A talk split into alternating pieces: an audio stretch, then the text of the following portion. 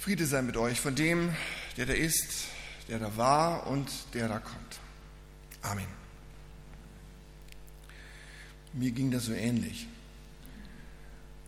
Und dann wurde ich auch noch gefragt, wollen Sie über den Predigtext der Perikopenordnung sprechen, also diesen, oder sich selbst einen raussuchen? Und da habe ich mich an die Bitte im Vater Unser erinnert gefühlt, führe uns nicht in Versuchung. Die Versuchung war nämlich wirklich groß, einen Text zu wählen, der mir näher liegt als dieser. Nee. Und dann habe ich gedacht, naja, nun bist du ja als Predigender zum ersten Mal bei Ihnen jetzt hier in der Gemeinschaft. Mann, Mann, Mann, was für ein Einstieg mit dem Text jetzt. Vielleicht doch einen anderen? Nee. Naja, also ich bin beim Nähe geblieben und versuche mal was zu sagen zu diesem Text. Der ist wirklich besonders. Er passt allerdings vielleicht ganz gut rein in die Jahreszeit, Kirchenjahreszeit. Demnächst kommt Volkstrauertag, Toten Ewigkeitssonntag. Draußen ist es trüber geworden, tatsächlich ein richtiger November. Und in solchen Zeiten ist man ja manches Mal, hängt von den Menschen so ab, auf dem Friedhof. Ich bin das jedenfalls manchmal. Und bin dann auf dem Friedhof in meiner Heimatstadt. Ich komme aus Rheinfeld, das ist bei Lübeck hinten, so in der Ecke. Und da liegen auf dem Friedhof neben anderen Menschen, die ich kenne, auch meine beiden Großeltern. Oma und Opa, bei denen ich mit Gruß geworden bin. Die kannte ich richtig gut. Und als meine Oma starb, das ist schon ziemlich lange her, da haben wir uns überlegt, was setzen wir auf ihren Grabstein. Nicht allzu viel Frommes, aber auch nicht nur das Übliche, nicht nur der Name, nicht nur die Lebensdaten, sondern irgendwas sollte auch da sein, was zu ihr passt, zu dem Leben, wie ich es wahrgenommen habe. Und dann steht da kein Bibelspruch drauf, so ausgeführt, sondern es steht nur eine Bibelstelle oben rechts auf dem Grabstein. Hiob. Hiob 1,21. Der Herr hat gegeben, der Herr hat genommen, der Name des Herrn sei gelobt. Das fand ich schön dezent.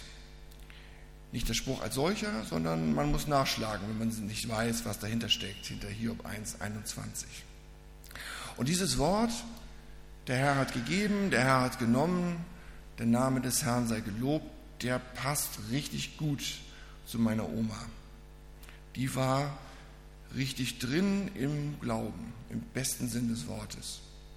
Und wir als Enkel, mein Bruder und ich, haben davon profitiert. Nicht nur wir, aber auch wir. Ganz undramatisch, ohne Pathos, ohne ständig ein frommes Wort auf den Lippen, aber im Alltag erkennbar. Das, was sie machte und unterließ, was sie sagte oder verschwieg, das hatte mit ihrem Glauben zu tun. Das hat uns imponiert. Und wir haben so wahrgenommen im Laufe der Zeit, das ist ein Mensch, der sein Leben wirklich in Gottes Hand gelegt hat. Ganz undramatisch, aber ernsthaft ernsthaft durch alles Dicke und Dünne des Lebens hindurch. Also, der Text passt. Der Herr hat gegeben, der Herr hat genommen, der Name des Herrn sei gelobt. Und dann gab es da vor einem Jahr jenen Konfirmanden ein paar Kommunen weiter, der bei befreundeten Nachbarn mithalf, das Dach zu decken und abstürzt den Boden fällt, sich das Genick bricht. Tot. 14 Jahre. Ein schreckliches Unglück. Natürlich steht auf seinem Grabstein nicht drauf, der Herr hat gegeben, der Herr hat genommen, der Name des Herrn sei gelobt. Nicht nur das Unglück, sondern auch all die Fragen, die damit zu tun haben. Nicht nur die typische Frage, warum, weshalb, warum lässt Gott das zu und dergleichen mehr, sondern eben auch die Fragen, die viel mehr schmerzen, Hätten die Erwachsenen nicht aufpassen müssen? Und es zerbrach so furchtbar viel, nicht nur dieses Leben, es zerbrach auch so viel an Freundschaft, an Nachbarschaft, an wechselseitigem Vertrauen, an dem aufeinander hören, sich aufeinander verlassen können. Es brach ganz vieles kaputt. Und dann passt das eben nicht einfach so, der Herr hat gegeben, der Herr hat genommen. Das Leben ist nicht rund, es ist mitten durchgebrochen. Und es ist vieles kaputt gegangen, auch in dem Dorf.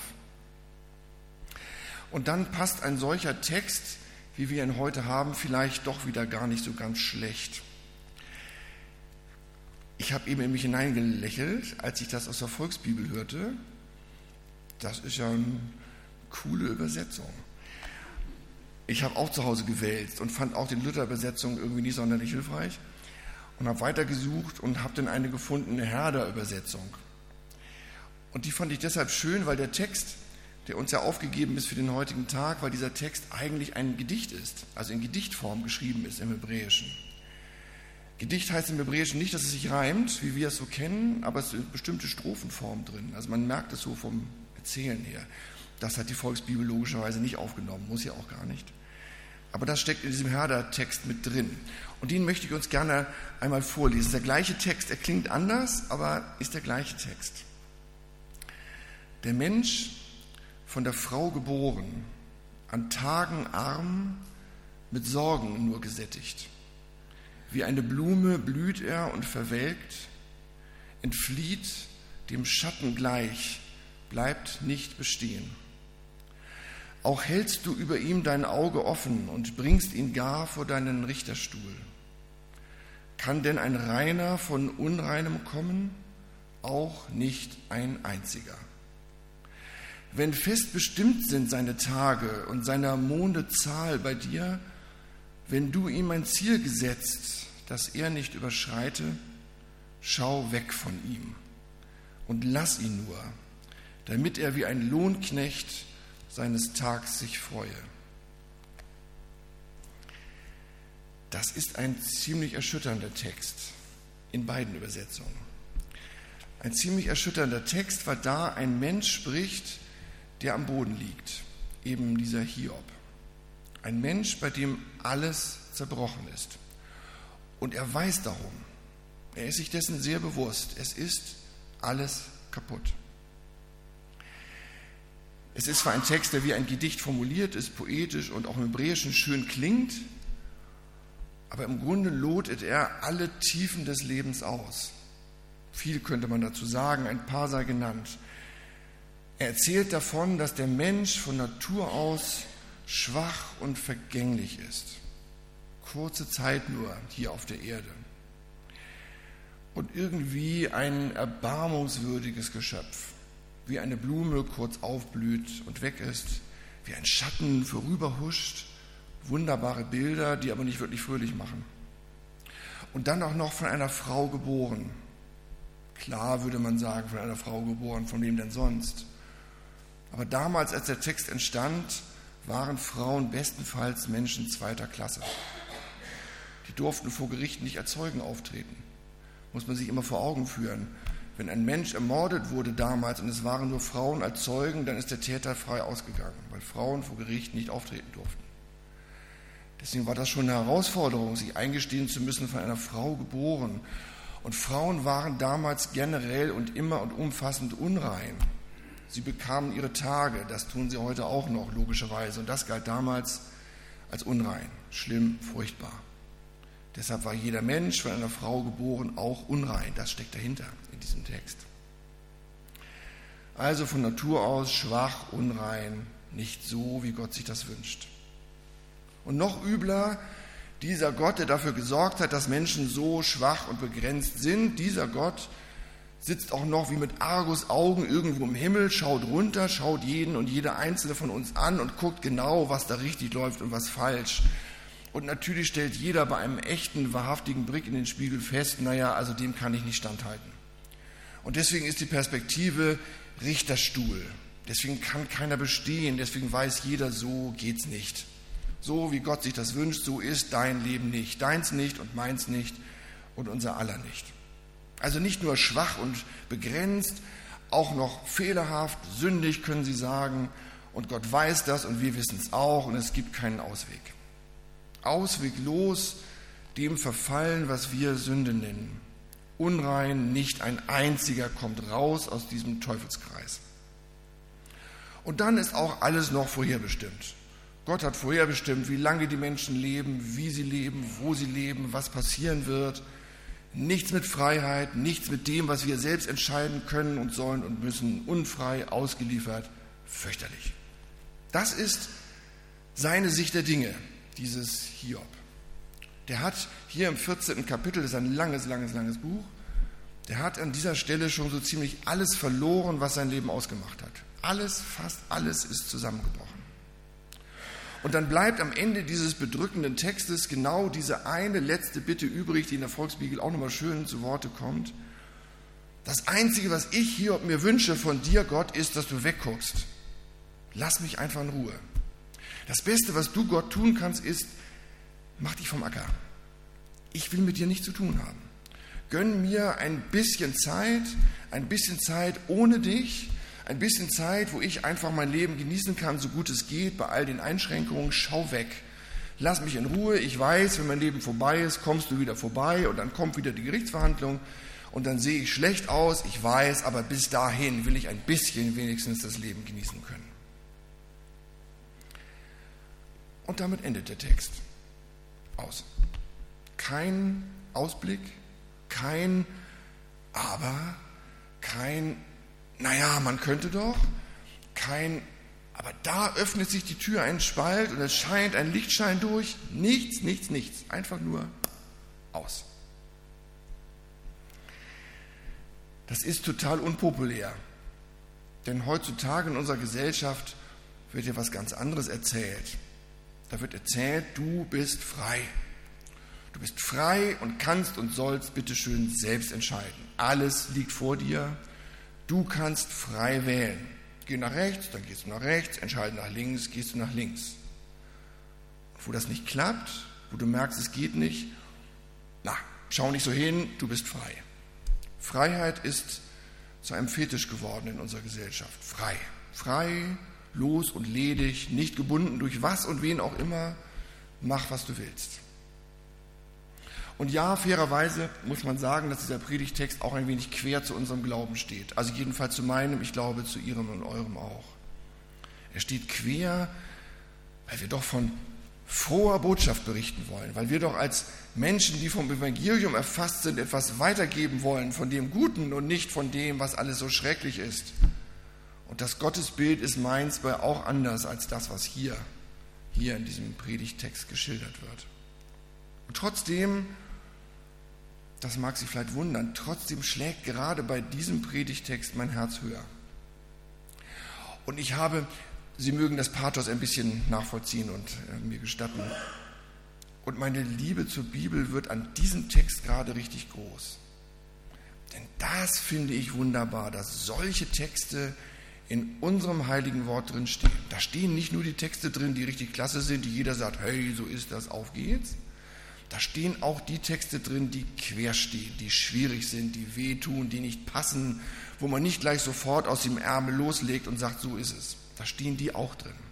Da steht das Verzweifelnde drin, da steht das drin, wo Menschen nicht weiter wissen, da steht drin, wo Menschen an Gott irre werden, da steht alles das drin, was Leben eben auch ausmacht. Nicht nur, Gott sei Dank, aber eben auch.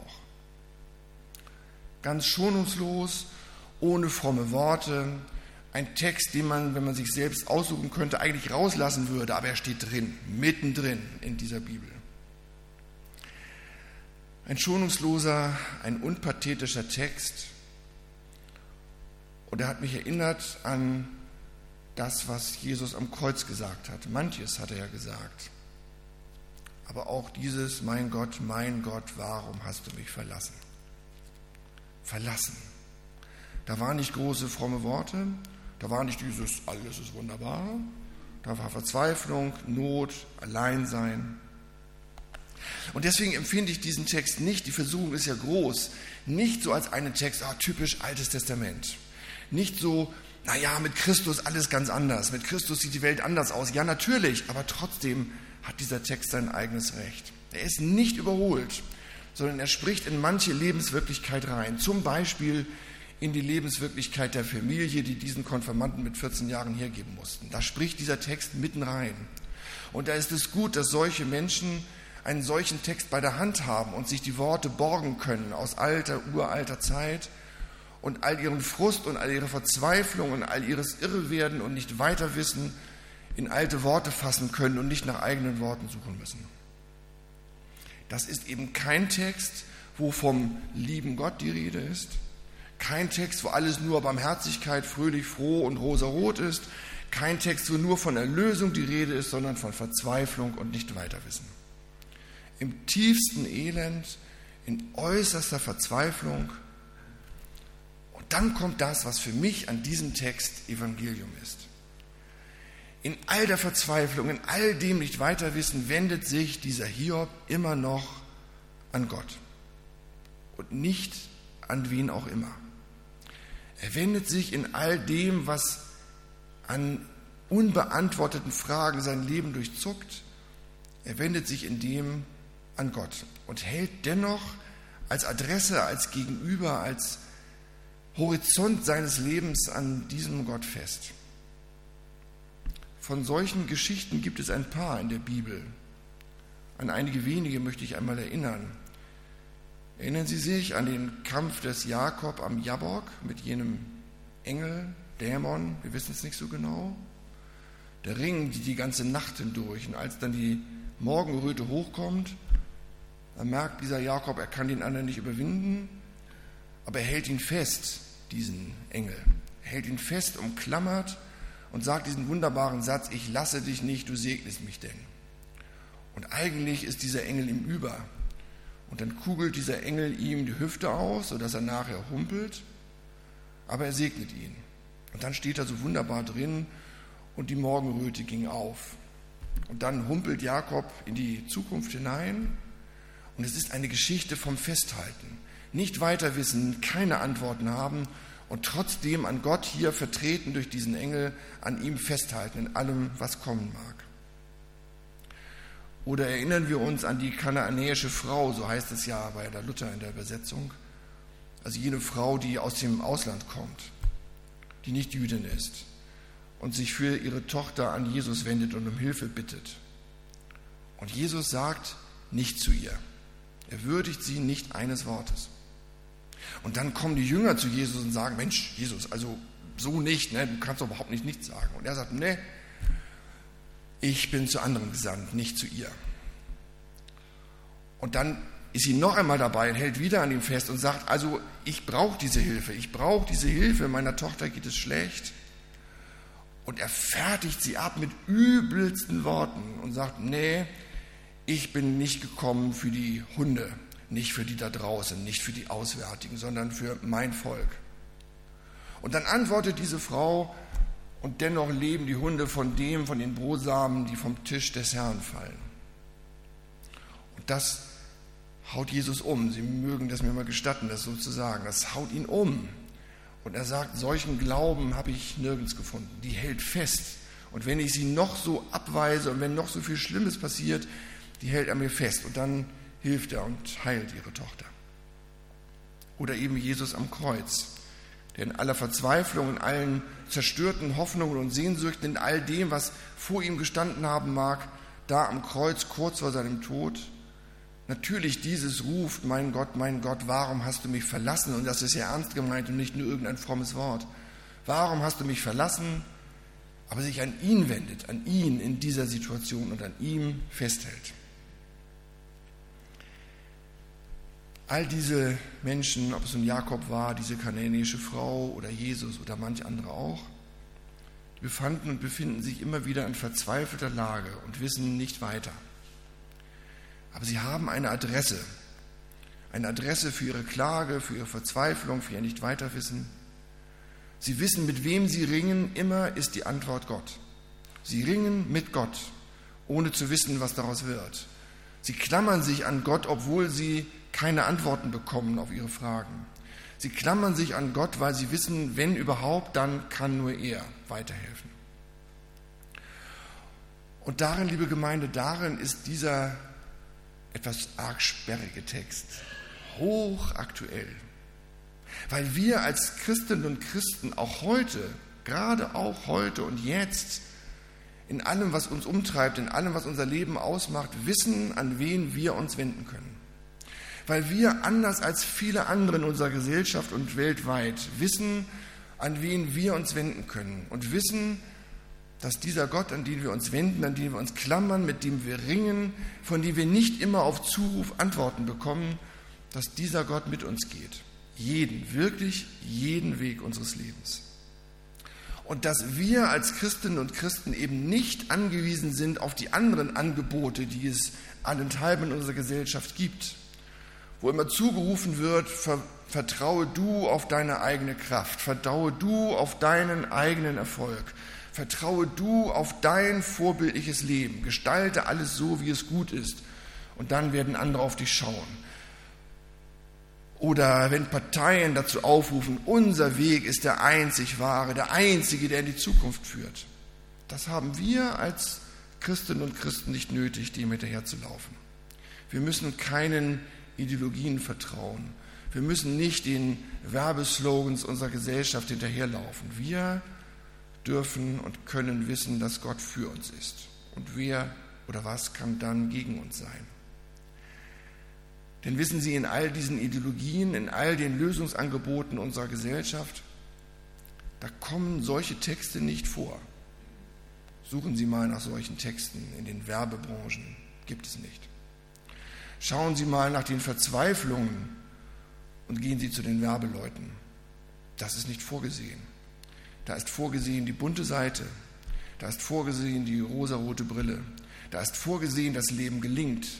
Da ist vorgesehen, dass alte Menschen gesund und munter und mobil sind und nicht klapprig, eingeschränkt und immobil. Da ist vorgesehen, dass junge Menschen erfolgreich sind und nicht etwa arbeitslos und verzweifelt und nicht weiter wissen.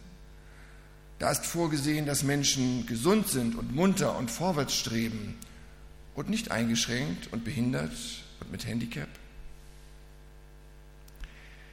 Das bedeutet doch konkret für uns heute, hier und jetzt, wenn wir heute einem Hiob begegnen, einem Menschen, der nicht weiter weiß, einem Menschen, für den alles zerbrochen zu sein scheint, einem Menschen, der selbst an Gott irre geworden ist, in der Ferne oder vielleicht unter uns, ganz nahe neben uns, dann ist es unsere Aufgabe, an seine oder ihre Seite zu treten diesem Hiob unserer Zeit zu einem Christus zu werden, zu einem Engel, mit dem er ringen mag, zu einem Vertreter oder einer Vertreterin Gottes zu werden, damit dieser Hiob in all seiner Verzweiflung einen kleinen Lichtschein sieht.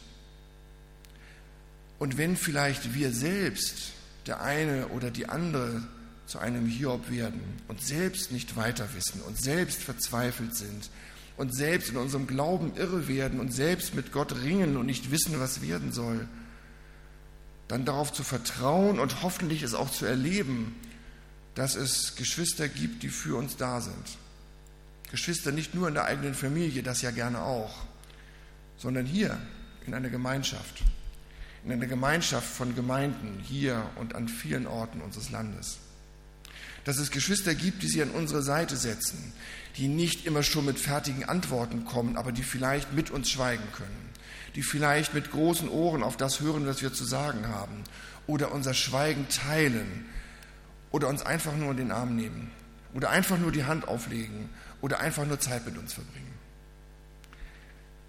Denn wissen Sie, liebe Gemeinde, darin bewährt sich doch eine Gemeinschaft von Schwestern und Brüdern, dass wir miteinander der Wirklichkeit standhalten. Der Wirklichkeit, die manches Mal so wunderbar und großartig ist und die manches Mal aber auch so erschreckend und so erschütternd ist, so wie es in diesem Text in Worte gefasst ist.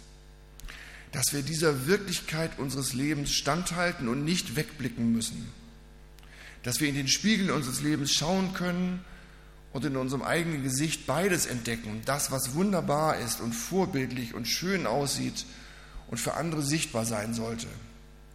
Aber auch das nicht einfach ausblenden, was es da an Furchen gibt und an Pickeln und an Narben, die unser Leben geschlagen hat und an nicht vorzeigbaren und an dem, was keine große Glanzleistung gewesen ist und ihm trotzdem standhalten. Nicht, weil wir so stark sind, sondern weil Gott uns so annimmt, wie wir sind. Mit dem Guten und mit dem Schlechten. Dann ist Aufgabe von uns als Christinnen und Christen, dass wir die Barmherzigkeit Gottes, die alle Menschen annimmt, so wie sie sind, dass diese Barmherzigkeit Gottes für immer mehr Menschen hörbar wird und sichtbar wird und erlebbar wird. Oder anders gesagt, dass wir eben Christen sind und als Christen leben, hier und heute. Mit den Hiobs der Gegenwart und mit denen, denen einfach nur zum Strahlen und Jubeln zumute ist. Aber beides gehört zusammen. Amen.